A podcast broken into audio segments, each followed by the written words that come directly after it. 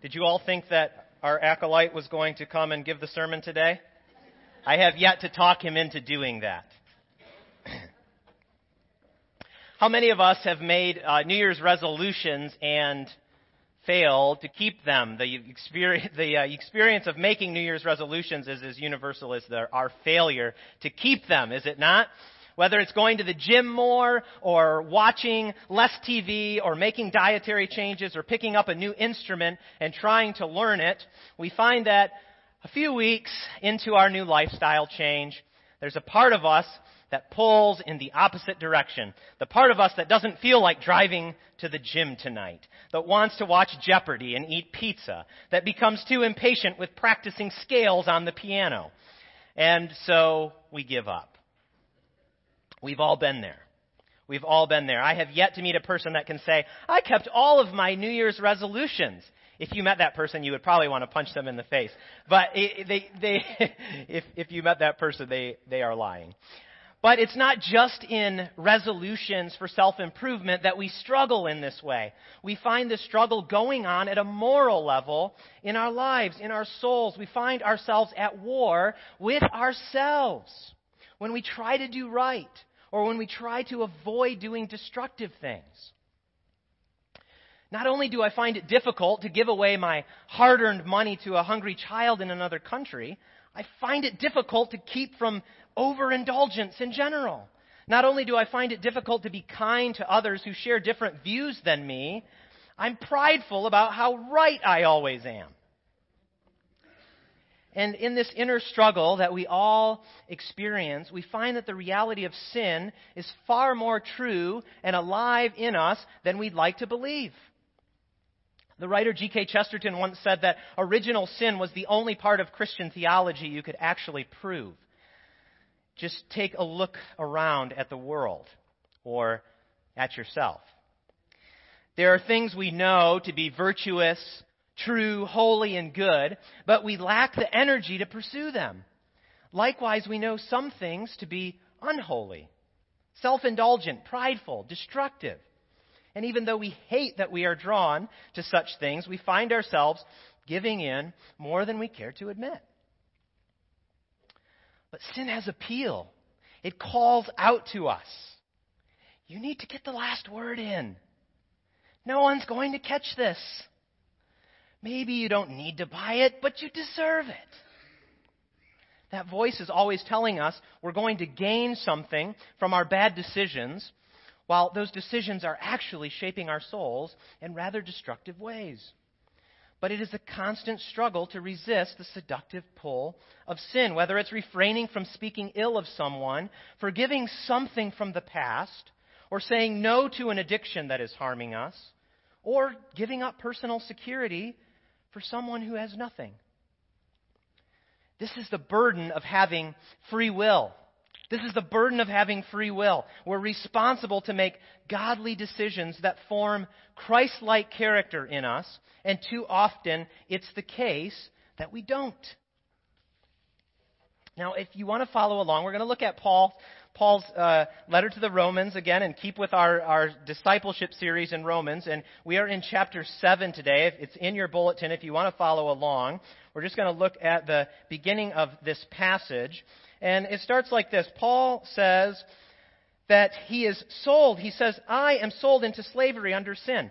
Now, what you have to understand about what Paul is doing here, and the best way to think about this is if you've ever been to a play and you've seen an actor come out and do a monologue, they come and they sit on a stool or something and the spotlight shines on them and they're the only one on stage and they're talking almost like they're talking to themselves, but they're trying to get a point across about something. That's kind of what Paul is doing in this passage. When he says I throughout this passage, he's referring to the whole span of humanity. He's referring to the whole problem that humanity finds themselves in, this struggle. He says, I am sold into slavery under sin. This is his way of um, emphasizing the unfortunate inheritance that humans have.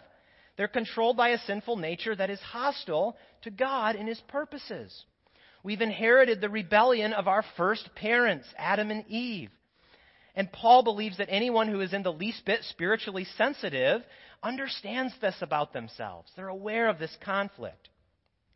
I don't know about you, but I am made aware of this conflict nearly every day of my waking life. Every time someone tailgates me, I am torn between cursing and forgiving. Every time there's an opportunity for self advancement, I'm torn between my own pride and ego and the humility that Christ requires of me.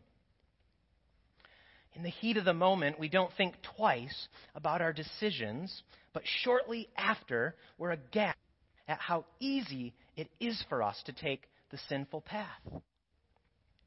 Paul explains it like this. In rather schizophrenic language, he says, I say, I, he says, I don't even understand my actions. I, I do what I don't want to do. And the things that I hate, that's what I do. And I just don't understand what's going on inside of me.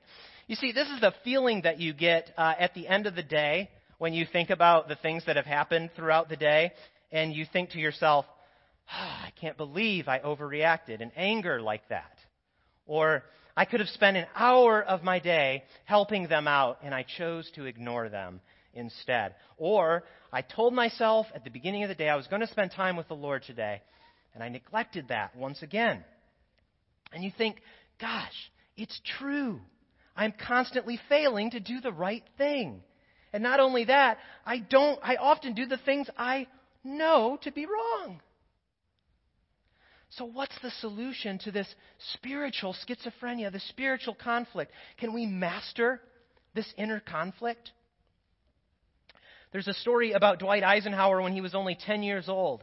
His older brothers were going out trick or treating because it was Halloween, and his mother told him that he would be staying home that night because of his age. He was so full of anger and frustration. He went outside and he began to punch an apple tree in his front yard over and over until his little 10 year old hands were bloodied. And finally, his father came out and restrained him and sent him to his room. And a while later, Mrs. Eisenhower came up to bind his wounds. And she said to him, uh, and she was quoting from Proverbs chapter 16, and she said, He who conquers his own soul is greater than he who conquers a city. And Dwight said that that encounter with his mother affected him the rest of his life. but if you've ever read about Eisenhower's life, you know that for the rest of his life, he continued to have an untamed temper, frequently falling into bouts of rage when things aggravated him. He was notorious in some circles for his violent outbursts. It would seem that he never conquered his own soul. But here's the question Do any of us, can any one of us escape from the bondage to sinful desires that lead us to anger, to lying, to lust, to greed, to selfishness? Or do we just wave a flag of surrender and pray God's mercy excuses us? Speaking on behalf of humanity again, Paul says this Wretched man that I am, who will rescue me from this body of death? In all this time, he's been speaking in this monologue, but now here's what he does. He sort of changes character and he, he breaks away from the monologue and he comes in with his own voice and he proclaims this Thanks be to God through Jesus Christ our Lord. He's saying, though we cannot master ourselves with our own will and resources, while we despair of the warring desires within us, there is someone who has come to rescue us. There is someone who has come to empower us with his own strength, and his name is Jesus. You see, there are two big problems with trying to conquer sinful desires within us by mere willpower and personal effort, or by simply trying to be rule keepers. And the first problem is this we will always fail. We will always find ourselves failing and falling prey to temptation, missing opportunities to love and serve others. But the second problem is even bigger we will view our moral lives as a list of do's and don'ts, rather than as a spiritual battleground in which we find ourselves drawing closer and closer to Jesus, becoming more dependent on His power and His presence at work within us, calling out to Him in those times of struggle. This is the battleground where Christian character is formed, where we share in God's holiness and resist the work of evil. So, if both of these are mistakes, then what's the answer to our conflict with sin? You see, the gospel speaks to both of these problems, to both of these mistakes. First, it reminds us of our frequent failures, the choices we make to serve ourselves rather than God. And it reminds us of our need for patience and forgiveness. And that is just what the gospel of God's grace gives us forgiveness, patience, mercy. And the gospel speaks to the second problem by reminding us that in our own strength, we often can't, often don't want to, quite frankly, do the right thing. But the gospel says we are united with one who is perfect, who is always present to us, and who enables us to carry out his will. In our gospel reading today, Jesus says, Come to me, all you that are weary and are carrying heavy burdens, and I will give you rest. Take my yoke upon you and learn from me, for I am gentle and humble in heart, and you will find rest for your souls. Now, what is this business about a yoke? Yokes were often a symbol of oppression and hard labor. If you've never seen a yoke, it's one of those big wooden things where that, that goes around the necks of oxen and binds them together with double strength as they pull really heavy loads in carts behind them. So it was an, it was an image in the ancient world of oppressive labor. And if you read later in Matthew's gospel, Jesus says of the scribes and Pharisees, they tie up heavy burdens hard to bear and lay them on the shoulders of others, but they themselves are unwilling to lift a finger to move them.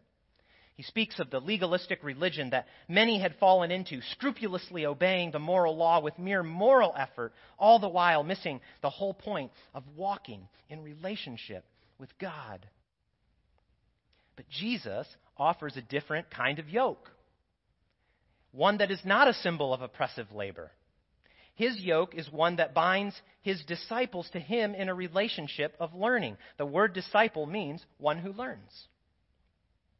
And when we put on this yoke, we aren't being freed from the demands of righteousness. We aren't being set free from following God's law.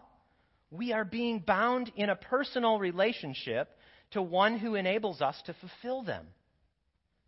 There's a big difference. This yoke links us to a master who is patient and forgiving when we fail, but powerful and present to make us victorious over sin. He imparts his own righteousness to us, making us able to joyfully live for God. It should never be the case for any Christian to say, I'm giving in, I am mastered by this sin, I will never overcome it. Because we have been given access to the one who himself will help us overcome sin. So many Christians go through life simply trying to keep the rules or do occasional nice things, as if these were annual membership dues that kept them in some kind of club. And that's so unfortunate, not just because it misunderstands the gospel of grace, but because it is possible to do that your entire life and not have a real relationship with Jesus. You see how the Christian life is so much more than keeping a list of rules. It's so much more than that. It's about the kind of people we are becoming, the kind of people God is making us into. Listen how brilliantly C.S. Lewis puts this. He says, Every time you make a choice, you are turning the central part of you, the part of you that chooses, into something a little different than it was before. And taking your life as a whole, with all your innumerable choices, all your life long, you are slowly turning this central thing into a heavenly creature or a hellish creature. Either into a creature that is in harmony with God and with other creatures and with itself, or else into one that is in a state of war and hatred with God and with its fellow creatures and with itself. To be the one kind of creature is heaven. That is, it is joy and peace and knowledge and power. To be the other means madness, horror, idiocy, rage, impotence, and eternal loneliness. Each of us, at each moment, is progressing to the one state or the other. You see, it's so important for us to see that how even small decisions in moral conflicts that we have, even small decisions made continually over a long period of time, either make us more like Jesus or less like Jesus. But our struggle with in the presence and the patience and the power of our Master to whom we are yoked and to call on his name more often. I want to close with a prayer written by someone else. If you would bow your heads and close your eyes and pray with me.